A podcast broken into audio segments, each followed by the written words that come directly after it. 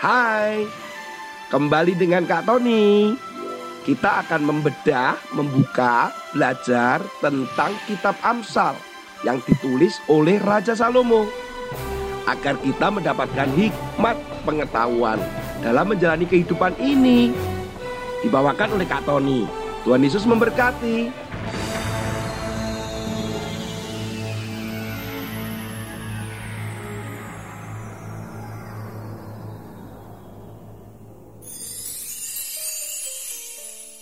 Hai hai hai anak-anak. Kabar selalu luar biasa. Ya bukan karena ketemu dengan Kak Tony Tetapi karena Tuhan Yesus selalu menyertai kalian semua hari ini. Anak-anak Waktu kecil Kak Tony pernah punya keinginan. Yang sampai hari ini kadang Kak Tony berpikir Kenapa kok keinginan itu terpikirkan? Yaitu pingin pakai kacamata Kak Tony selalu melihat kakaknya Kak Tony yang pakai kacamata dan Kak Tony pikir keren juga pakai kacamata.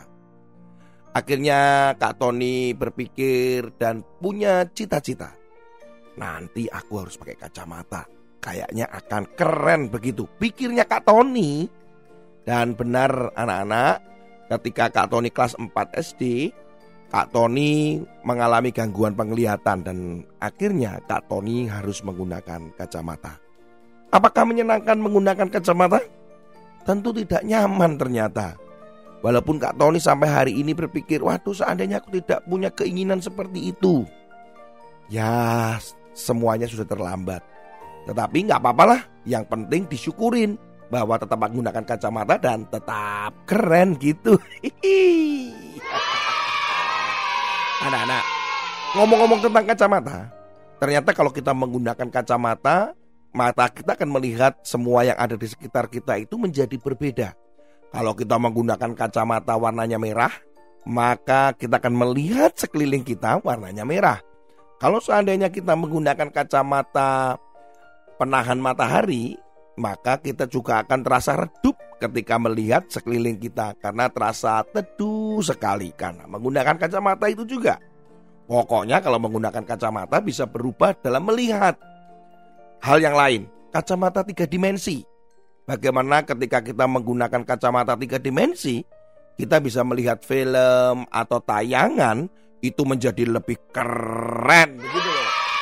Kita bisa melihat segala sesuatu yang kita lihat seperti nyata seperti ada di depan kita. Ya, memang namanya kacamata tiga dimensi. Dan beberapa kacamata-kacamata canggih yang lain juga sedang diproduksi, sedang dikembangkan oleh beberapa perusahaan-perusahaan terkenal hari-hari ini. Di antaranya adalah Google, kemudian Microsoft, Intel, semua mereka sedang berkejar-kejaran untuk menciptakan kacamata canggih. Begitu. Luar biasa ya.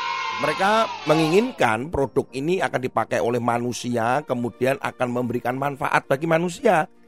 Memang sudah pernah diluncurkan kurang lebih tahun 2017 kemarin anak-anak. Tetapi ternyata penjualannya sempat menurun dan banyak orang yang belum tertarik. Padahal kacamata ini sangat canggih sekali.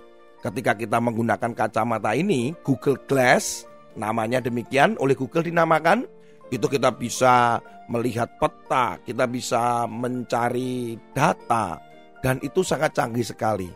Tetapi faktanya tidak begitu laku. Dan Google terus mengembangkan sampai keluarlah Google Glass 2 di tahun 2019.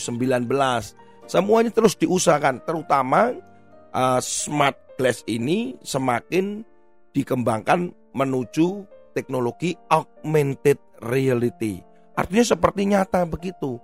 Nah, bisa digunakan untuk sesuatu yang baik. Bahkan sebuah penelitian yang dilakukan kepada 60 anak autis yang menggunakan kacamata Google Glass itu ternyata bisa membuat mereka bertambah keahliannya di dalam sosialisasi, mendeteksi wajah orang dan bisa membantu perkembangan dan kemampuan para anak-anak autis itu. Weh, harganya berapa ya Kak Tony? Wah, harganya memang masih mahal anak-anak. Kalau kacamata ini dipakai, Wah, bisa luar biasa sekali. Ya, kabarnya ini kacamata masih di kisaran 1.500 dolar. Wih, mahal sekali tuh. Ya.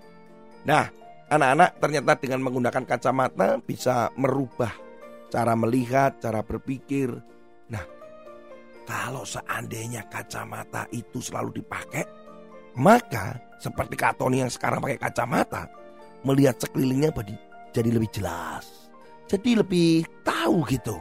Nah, firman Tuhan katakan di dalam Amsal pasal yang keempat ayat yang ke-21 sampai 22.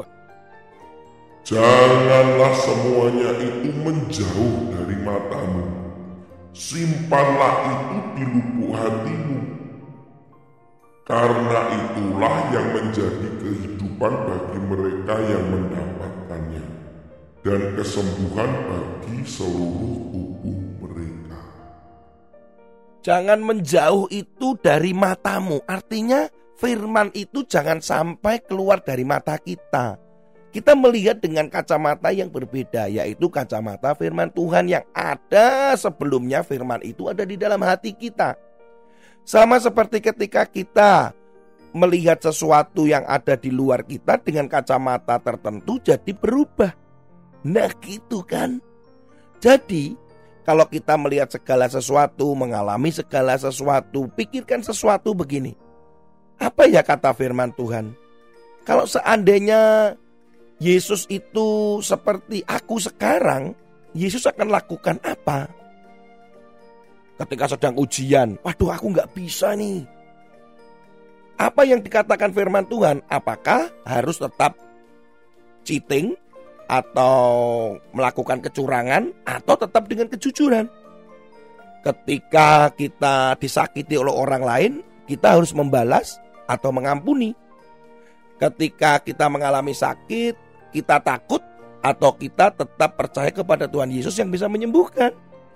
Selalu kacamata firman ini kalian harus gunakan di dalam menjalani kehidupan ini.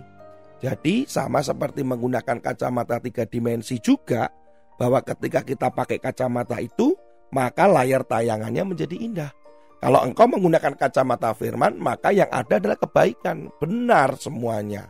Dan engkau juga berlatih seperti smart glass atau Google Glass. Ketika dipakai, maka kita menjadi lebih tahu, lebih mengerti, bisa mendeteksi orang di sekitar kita. Kita juga bisa screening, memfiltering, mencoba untuk melihat dengan cara pandang firman Tuhan. Kalau firman Tuhan itu kita pakai. Jadi gimana? Kita namakan apa dong firman Tuhan ini? Um, Bible Glass. Ah, keren, keren, keren, keren.